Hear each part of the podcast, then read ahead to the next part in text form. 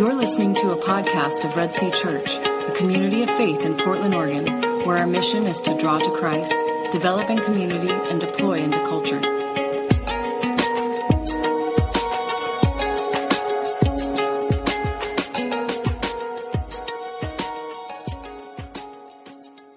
Uh, we as a church have been working our way through the book of Ephesians.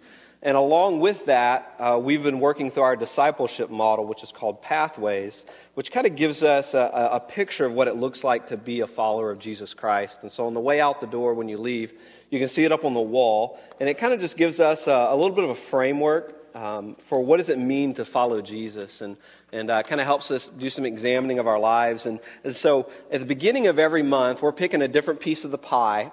Uh, and we're, we're making that the focus for the month. So last, last me- week's message was on worship, and, uh, and Royce kind of introduced us, you know, the idea of living lives of worship and looked in, in, in Romans 1 and, um, and, and gave us this handout. And I hope you guys picked up this handout on the way out.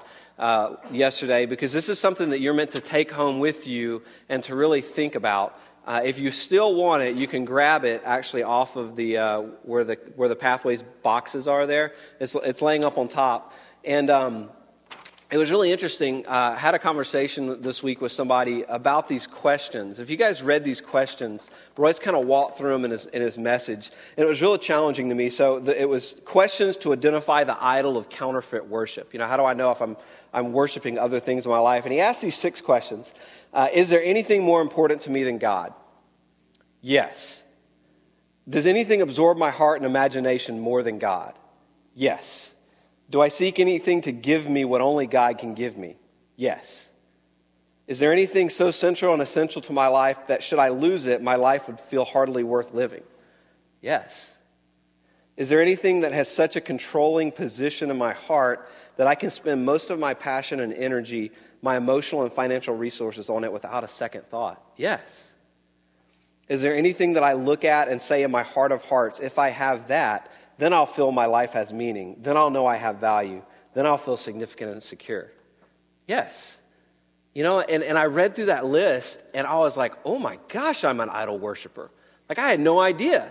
Like, you know, when you start to ask those types of questions, you realize how wrong your priorities are in many ways. Anybody, anybody else want to be honest and was like right there with me? It was a lot of yeses. I was like, yes, yes, yes.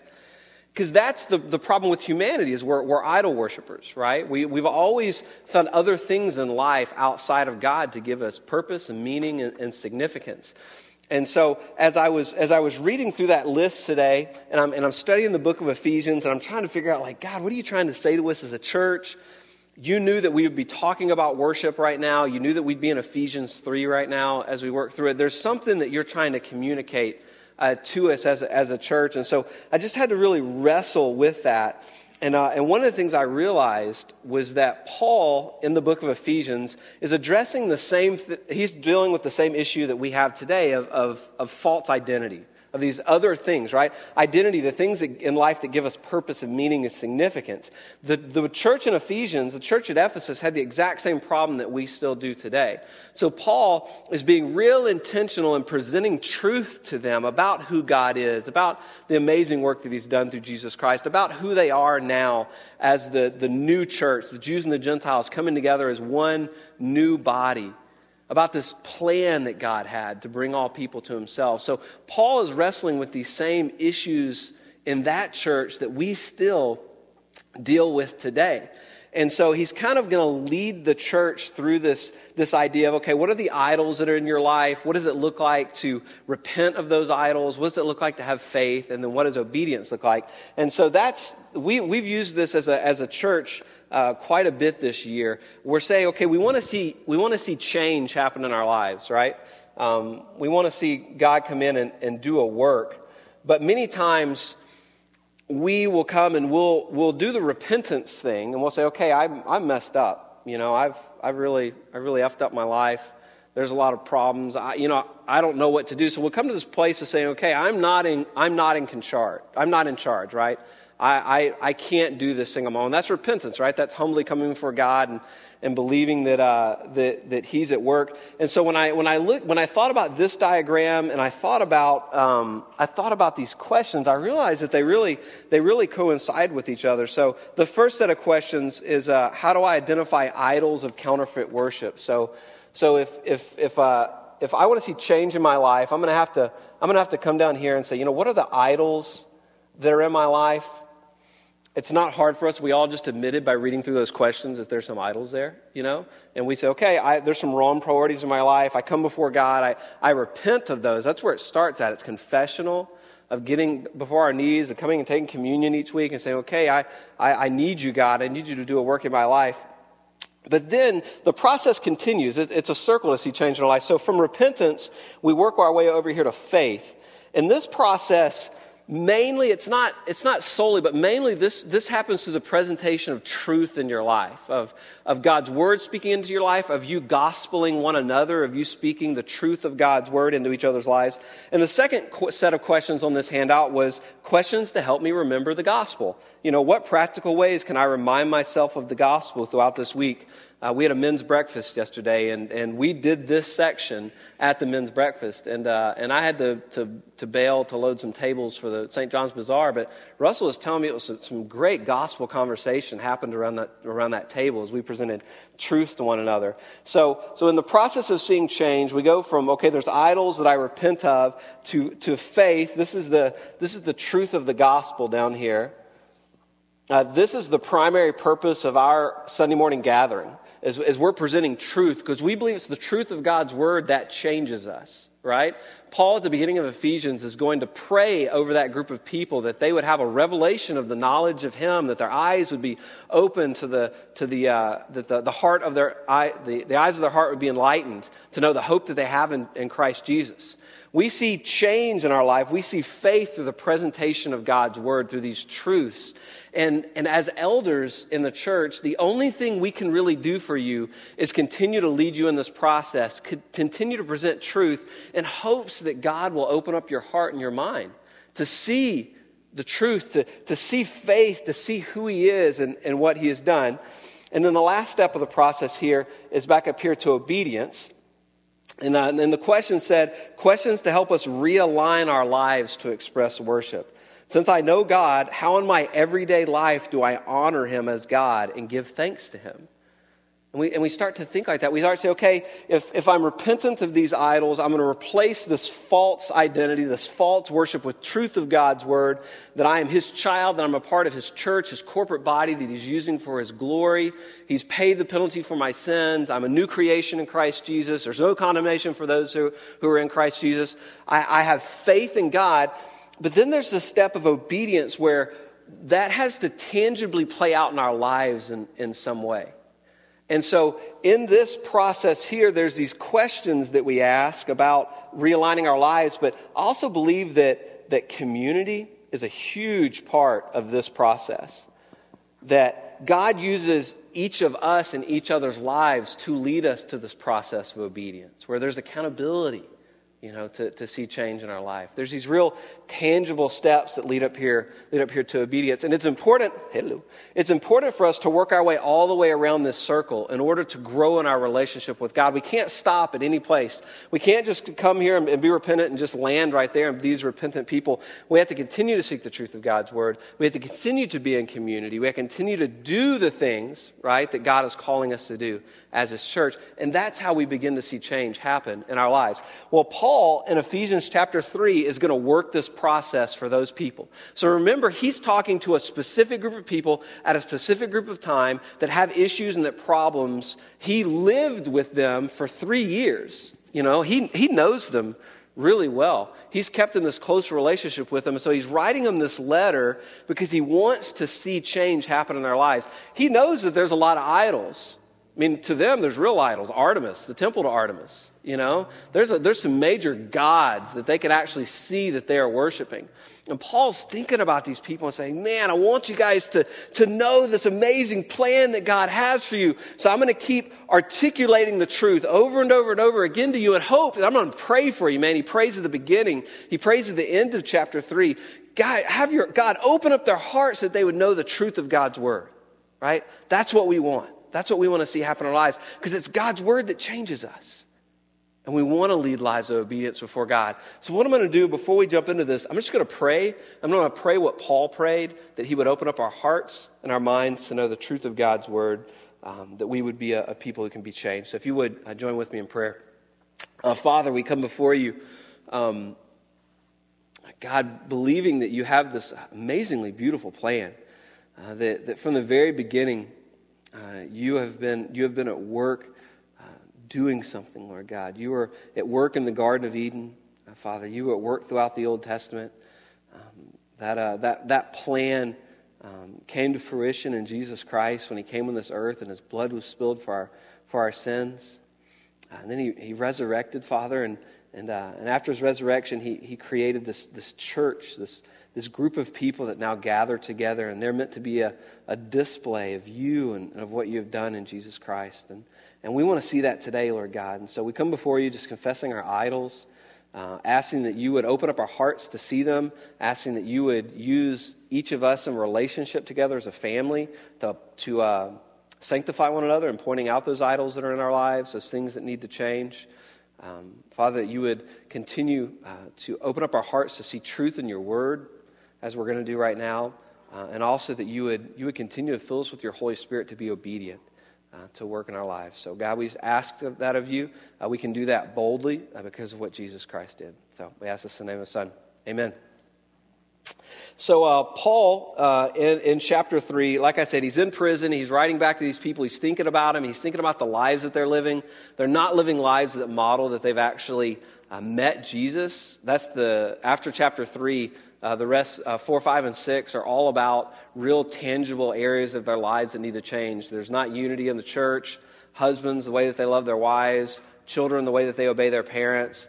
Um, the way the servant obeys the master. He's going to he's going to get into these real tangible things that are going on. But before he does that, he's going to once again articulate to them this plan that God has. He's done it like three times. Every chapter in Ephesians so far, he keeps saying the same thing over and over again because he wants them to really, to really get it and to embrace it. So uh, we're going to have the words up on the screen. If you don't have a Bible, uh, you can see it up there. And we have Bibles that are free uh, over in our Connect booth if anybody wants one on, on the way out. So, uh, in chapter three, I'm just going to kind of break this down in small sections. We're going to work our way through uh, this, this passage ex- exegetically. So, uh, in, in 3, verse 1, it says, For this reason, I, Paul, a prisoner for Christ Jesus, on behalf of you Gentiles, assuming that you've heard of the stewardship of God's grace that was given to me for you, how the mystery was made known to me by revelation, as I have written briefly. And it's really interesting because in, in chapter 2, he, he, he gives them this identity. He talks about they used to be dead in their trespasses, they were separated from God, they, had, they were without hope, and then Jesus Christ came to them, right? And he gave them hope and he gave them a new life. And, and then he continues that in the second part of, of chapter 2 and talks about how we were far off from God and we've been brought close to God and we're this new people for God, right? And he says, For this reason, all of that that I just said for this reason, and it, and it seems like he's about to pray because at the end of chapter 3 he start he does it again in, in, verse 14 for this reason and so he stops before he prays and says okay one more time we're going to articulate the truth of what god has done because it hasn't sunk in yet. And so we, we're going to do it as a church again one more time we're going to articulate who we are in christ jesus. And he says for, for this reason I'm a prisoner of Christ Jesus on, on, on you, for you Gentiles. And he's presenting a really good, kind of like uh, logical argument of why they should listen to him. He says, Hey, I'm not trying to manipulate you guys, I'm not trying to get you to follow me. And by the way, I'm in prison because I preached the gospel to you guys. Uh, to, to the Gentiles and the Jews have, have now sent me over to, to Caesar, and now he's in house arrest for like four years because of his preaching to the Gentiles. He says, Hey, remember that? Remember why I'm here? Uh, and he says, I'm assuming that you've heard of the stewardship of God's grace that was given to me for you.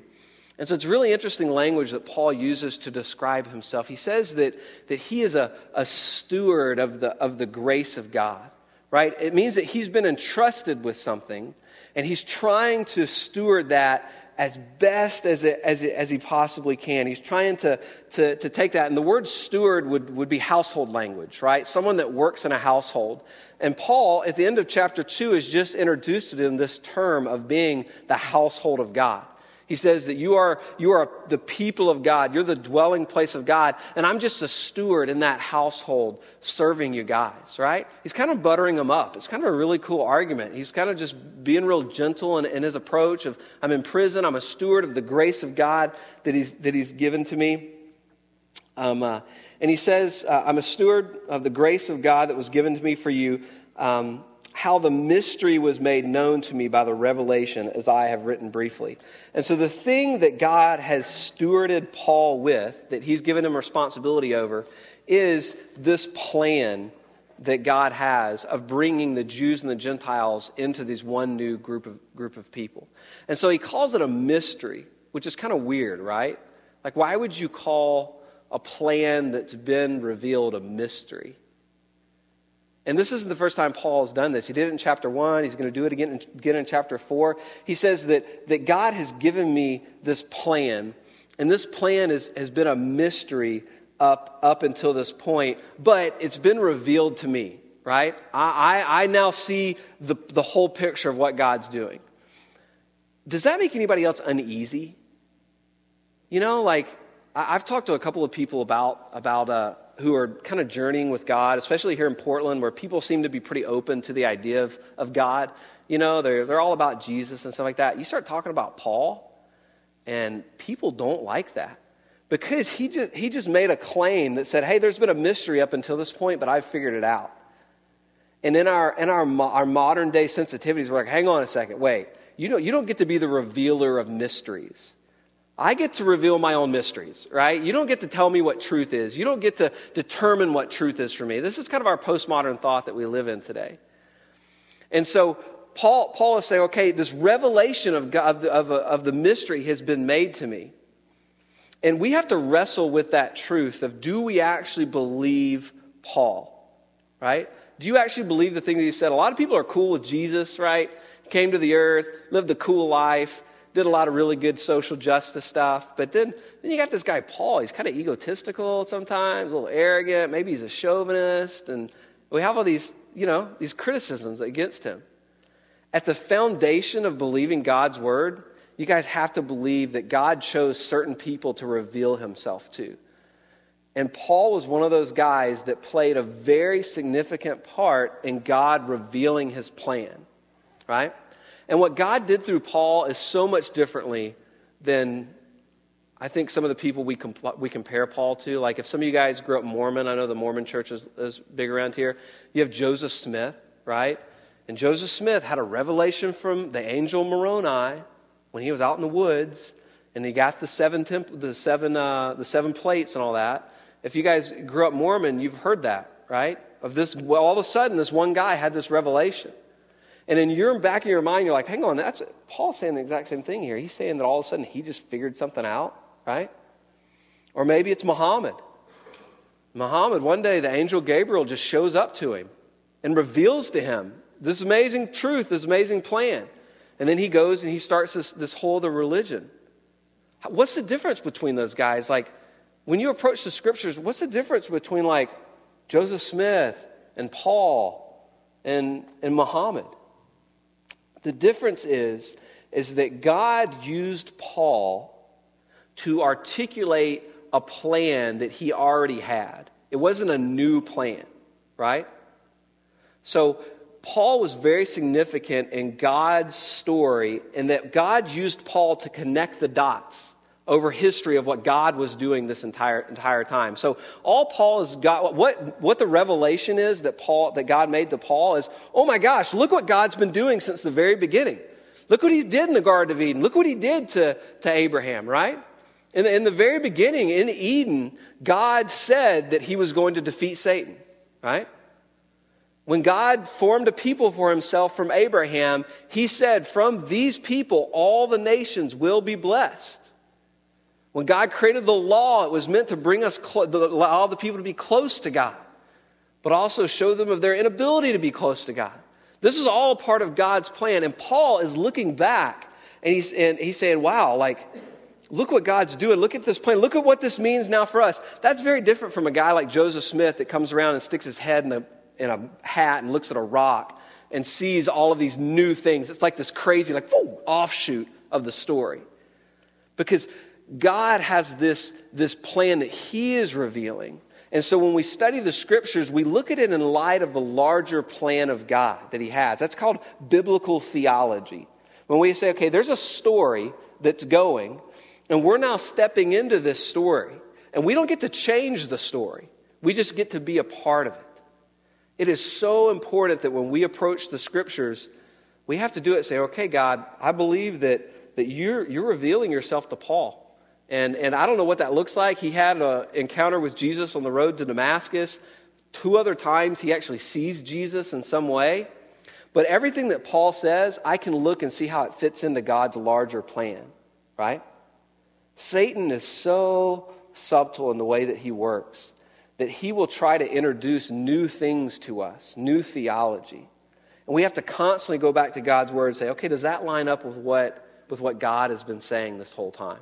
And we can say that with Paul. So Paul says, Hey, there's this mystery that's been revealed to me. I love you guys. I want you to know this mystery and this, this revelation that, I have, uh, that I've written about. So here's, he's going to talk about the revelation here. He says in verse 4 When you read this, you can perceive my insight into the mystery of Christ, which was made known to the sons of men. I'm sorry, which was not made known to the sons of men in other generations, as it has now been revealed to his holy apostles and prophets by the Spirit. This mystery is that the Gentiles are fellow heirs, members of the same body, and partakers of the promises of Christ Jesus through the gospel. And so he says here that in previous generations, no one understood exactly what I understand today. That's bold, right? He was like, holy cow, like how can he say something like that? He's saying guys like, like Moses, guys like Abraham, they couldn't see the whole picture, right? They could only see what had happened up until that point. They didn't know the whole story. No one, no one could have anticipated that God would work in the way that he did, especially when Jesus Christ came to this earth. And, I, will give you guys a, a, a, few examples. A few examples of this is kind of what Paul's talking about if the mystery has been revealed to him. Um, the fact that Jesus Christ would come to this earth and he would spill his blood to uh, save the people of God was, was unheard of. They thought he would come as a warrior, right? They thought that he was going to come as like, like uh, this, this guy riding on a horse with a big sword and he was going to wipe out the Romans. They knew they were going to be saved, but no one could have thought it was going to happen through Jesus' death. That was, that was unheard of. Even though God had been giving them hints of that for thousands of years, He had been saying that. But no one connected those dots until now. Until Paul is saying, oh man, that's how we were set, that's how we were set free from sin. No one could have anticipated that God would set aside the restrictions of the Mosaic law. You guys, when we walked through the Old Testament last year, uh, we did a year in the Old Testament. The law is how the people became physically close to God, right? You obey the law, you get to come to God. You get to be with Him and you get His protection. You get to be a part of His people. If the, if the law is laid aside, how in the world are they going to get close to God without the law, right? No one could have anticipated that, that He would law, lay the law aside, that.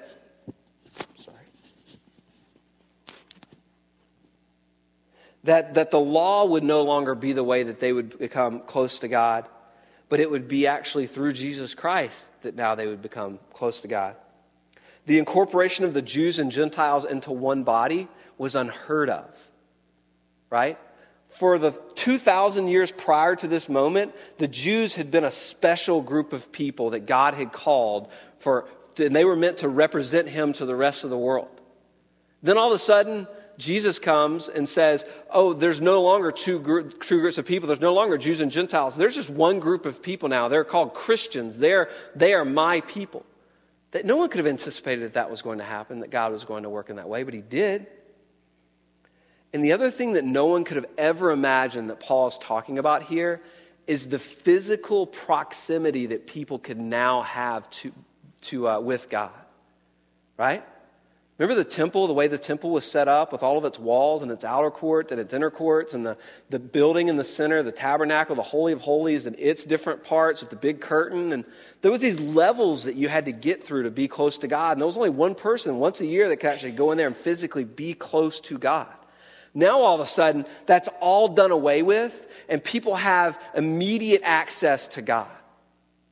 That was, that was crazy, right? And so Paul is, is realizing all of these amazing truths of what's, what is so unique now that's happening in God's plan. And, and this is why I'm really harping on this, is I don't believe that we really, we don't live in a way that shows that we actually believe that.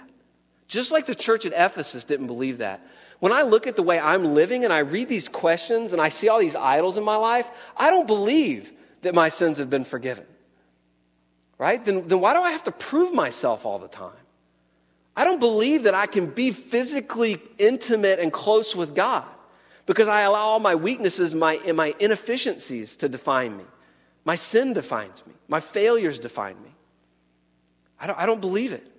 I don't believe that there's something greater than the law because I try so hard to earn my salvation through being obedient and doing all the right things. That's how I think I'm going to get saved.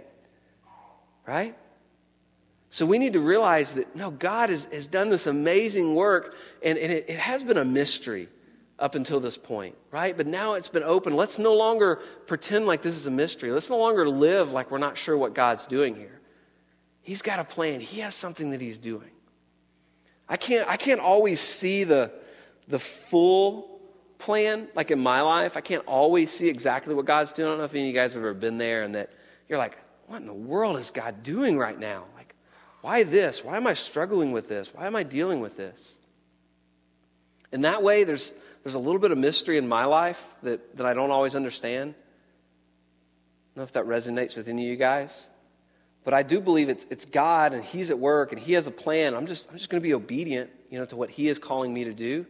And I'll let Him kind of unfold this thing in His timing. So Paul says, Hey, I'm a steward of this plan. I'm coming here and I, I want to share it with you guys. It's been a mystery, but all of a sudden, hey, the mystery is over. We are now this, this new people. We are the people of God created for Christ Jesus. That was, that was the plan since the very beginning. And so now he's going to unpack what that means for them. What are the implications of that in verse 7? He says, Of this gospel, I was made a minister. Some of your Bibles will say servant. According to the gift of God's grace which was given me by the working of his power. To me, though I am the very least of all the saints, this grace was given to preach to the Gentiles the unsearchable riches of Christ and to bring to light for everyone what is the plan of this mystery hidden for ages in God, who created all things. So that through the church, the manifold wisdom of God might now be made known to the rulers and authorities in the heavenly places. Oh, that's a mouthful. So he says, of this, this mystery, this plan, he calls it the gospel, right? The truth of God's word. This gospel, I was made a, a minister, I was made a servant of according to the gift of God's grace. So after telling these people that they are uh, a, a, new people, right? He said that in chapter 2, that they are this, this new corporate group of people that God is using to display his, his identity. He tells them that. He tells them that was the plan from the very beginning, right? And then he says, Of that plan, we are servants. And that plan is a gift that's been given to us. The fact that God has allowed each of us to come into his family and to be his people is a gift of God's grace. Amen? Right? When I think about my rebellion to God, when I think about my sin, and I say, man, God, you've, you've given me this amazing gift. That's how Paul wants his people to see their salvation. It's a, it's a gift of God. And, and it's this thing that God has said here, that here's this, this pearl, this very precious thing that I want you to, I'm entrusting to you. And I, I want you to do something with this gift. It's not that you're supposed to go and just take it and, and hide it away, but it's a gift that's been entrusted to you. It's a gift of my, of my grace that I'm, that I'm giving to you. And, and Paul is thinking about his own journey with God. And he says, I've been made a, a, a servant of God. I've been given this gift. Uh, and this was given to me by the working of his power. And you guys know Paul's story, right? He's on the, on the road to Damascus. He's going to kill some more Christians. That's what he did, that was his job. And God shows up to him, and God says, No, I'm going to use you. You're going to be mine, mine now. And Paul is, is thinking about his life, and he's saying, Oh my gosh, like, I can't believe that I get to be entrusted with this amazing plan. That, that this, this, this beautiful story that's been going on since the very beginning has now been given to me. And I get to actually go and share that with other people. And, and, and Paul's thinking about his life, and God has worked powerfully in Paul's life, right? I mean, just from his salvation, his conversion, I want to let you guys know that God's worked powerfully in all of our lives. If you believe in Jesus Christ, if you believe in that gift of God's grace, then that's an amazing work that God has done in your life, that He has worked powerfully in your life. It's what are you going to do with that gift that's been entrusted to you? Because our response to thinking about that, when we think that, that okay, God is, sure, he's, he's, he's given me this gift, but, you know, I've been saved, but God is not going to work powerfully in me. Dude, I'm just too screwed up. I've just got too many problems and too many issues. And look how Paul answers that. He knows how his people think.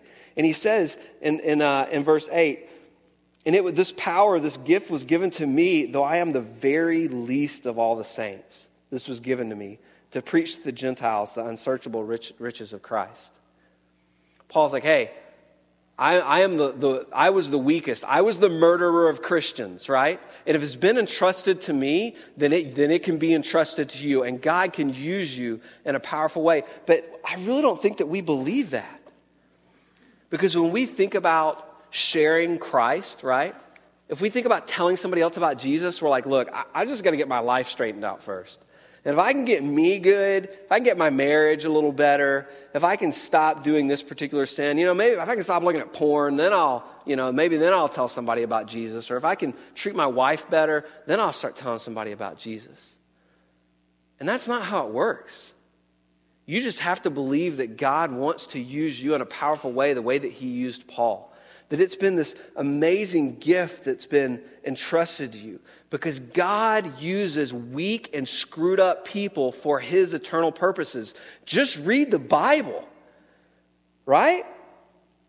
They were messed up people. I feel really good when I read the Bible. Right? Guys like Judah, man, he was he, des- he deserved to be in prison, you know? Like the guy was just messed up. That gives me a lot of hope. And I see the disciples and all their doubting, right? And they're, they're constant bickering to one another, and they're just a bunch of dumb fishermen. I'm like, man, heck yeah, if God can use them, he, he can use me, okay? He can use me in a powerful way. I just have to repent, right? I have to be in God's word. And then I have to say, okay, I'm, I'm going to live life obediently. And that's the way that, that, that God is going to use us in his life. So Paul's kind of building them up and saying, hey, God used me. He can use you. And here's what he's going to use you for. Here's what he wants to do with you, like he's done with me. He says to preach to the Gentiles the unsearchable riches of Christ and to bring to light for everyone what is the plan of the mystery hidden for ages in God who created all things. So that through what? The church, the manifold wisdom of God might now be made known to the rulers and the authorities in the heavenly places. He didn't say through the preacher that God, the revelation, the manifestation of God would be made known. He said through the church. And what is the church? It's a group of people. It's a group of repentant people who have come before God and said, I'm not the ruler. I'm not in control. I want you to use me.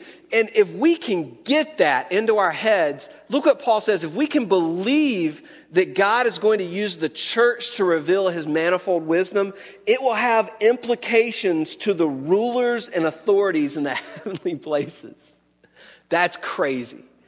That, that if I can be bold enough to just talk about God and his plan and what he's done in my life, that that has reverberations that extend out of the realm that we live in into the realm of the heavenly places.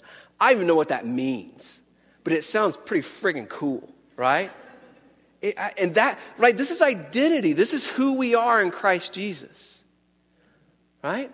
And, and so many times, I, I just allow these idols to define me. I allow these idols to give me my identity. I allow my job and my family and, you know, my abilities and my accomplishments to give me my identity. So my idol is, is, is, is, is uh, my, my idol here is my identity, right? I'm just worshiping all the wrong things. That's what this handout that Royce gave us was meant to show us.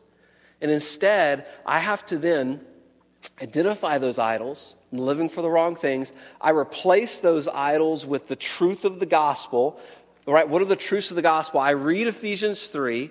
I say, no, I'm not going to live for my work. Right? No, I'm not going to isolate myself because I believe that God's called us into community. That's what His gospel, that's what the gospel teaches. A new people, a household of God, meant group of people gathered together. I'm not a household of one. We are the corporate people of God. And then I'm going to allow those truths of God's word to change the way that I live.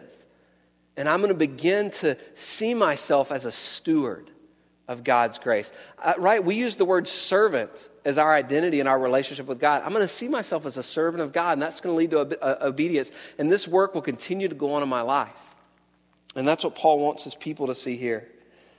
And so in verse 11, he kind of wraps it up here and he says, This right? What I just told you, this whole plan that used to be a mystery that's now been revealed to me, that I'm sharing with you guys, that nobody got until now, that you're this new special group called apart to be together, to be the people of God, forgiven, filled with the Holy Spirit, sent out to accomplish the mission.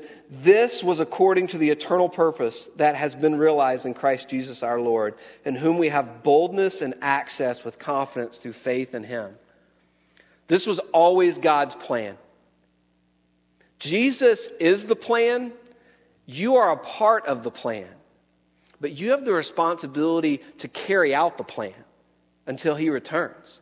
That, that's what he gave us. Go therefore and make disciples of all nations, teaching them to obey all that I have commanded. Right?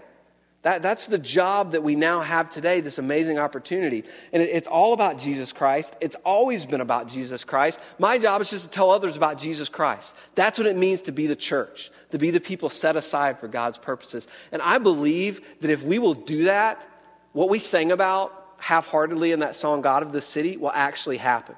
Greater things, you like that, Jim? Greater things are yet to come, right?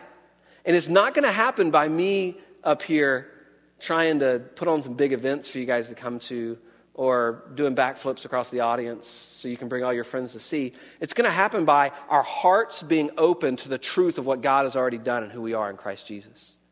Right? That happens through the teaching of the Word. So we're going to keep teaching the Word. We're going to keep studying the Scriptures. And we're just going to wait for God to do the work that He has done and individually. And I'm going to let you guys know I'm seeing it. I'm seeing in an amazing way in your lives as I'm in community with you. And you guys are being a gospel fluent people and you're telling others about Jesus Christ and you're, you're engaging in your culture and you're inviting those people to home community to meet your, your, the family of God, you know? Husbands and wives are repenting of sin and they're persevering in their marriage because it's through perseverance that God sanctifies us, right? And we're, we're submitting ourselves to God. We're giving, right? Our, our tithes and our offerings are up. We no longer have a deficit as a church, yet we're smaller as a church than we've ever been. Isn't that crazy? It's because I'm seeing you guys' hearts change. And I'm seeing a people being obedient to God.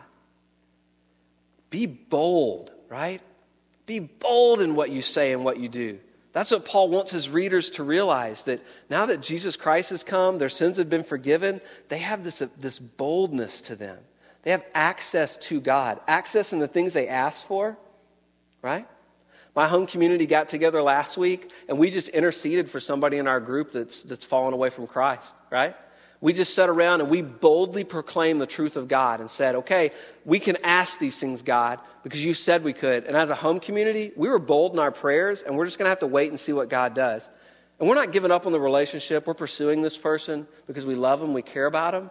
But we, we're, we're getting bold in the things that we ask for because we can. It's changing who we are. And then lastly, he just ends here in verse 13. He says, So I ask you not to lose heart over what I'm suffering for you, which is your glory, right? Paul started off saying, Hey, I'm in prison for you guys, right? A little bit of, a little bit of guilt trip there. But then he ends it in saying, Hey, don't lose heart, because this is all a part of God's plan. right? Which is crazy. Paul literally is sitting at a desk. He has one, maybe he's a lefty, I don't know. He has one arm chained to a Roman guard. He has been chained to that Roman guard for four years. In his little, he had to rent an apartment. They wouldn't even put him up in a hotel. Paul has to rent a, little apartment that he has to imprison himself in for four years before he's going to go and be murdered by the Romans. Possibly. We don't really know how the story ends. And he's saying, hey, don't lose heart, right? That's pretty cool. God's got a plan. This is for his glory. If he can say that, then whatever is going on in our lives, we cannot lose heart over, right? We can persevere. We can believe that God has a plan. We can believe that He uses us. So that's what I want to see happen in our church. That's what we're going to continue to, to do. So, right now in our service, we're going to get an opportunity to respond to the truth of God's Word, to be a people of uh, uh, active obedience here. We're going to give our tithes and offerings. Uh, we're going to worship. We're going to sing some amazing truths about who God is and about who we are now. And we're going to come to these tables and take communion. So I know a number of you guys are visitors with us. Uh, we would love to invite you to take communion with us as a church. The only requirement that we would ask is that uh, you've professed Christ as your Lord and Savior. Uh, if, you, if you've professed Him, then you're welcome to come to the table, take of the bread and, and the body, remember that your sins have been paid for, sing songs of a new identity, and leave this place as a people changed through God's word. So let's pray, and, uh, and Christian and Alyssa are going to come lead us in worship. Uh, Father, we come before you uh, just celebrating the truth of who we are. Uh, we are a, a, new creation in Christ Jesus. We're this new group of people that you've called together and that you're using to, um, to call the rest of the world to yourself. It's through the church that the world will know what it means to be a part of your kingdom of God. So, Father, fill us with your Holy Spirit to be bold, to be bold as we leave this place. We go into our places of work and our neighborhoods, to be bold in the conversations that we have, to be bold in the way that we love, to be bold in the way that we uh, confess our sins to one another, to be bold in the way that we worship uh, God. I pray you continue to open up our truths any idols that we have, that through the teaching of your word, they would be broken down. Through community, you would break down those idols and, uh, and you would replace them with the, this new identity we have as, as your servants, drawing to you as a, as a family, growing together in our love and our relationship with one another, and as ambassadors uh, going out to this world uh, to represent your kingdom. So we ask this in the name of the Son. Amen. Thank you for listening to this message from Red Sea Church. If you would like more information about Red Sea, including more audio messages, please go to our website at www.redseachurch.org. If you would like to contact Red Sea, you can email us at info at redseachurch.org.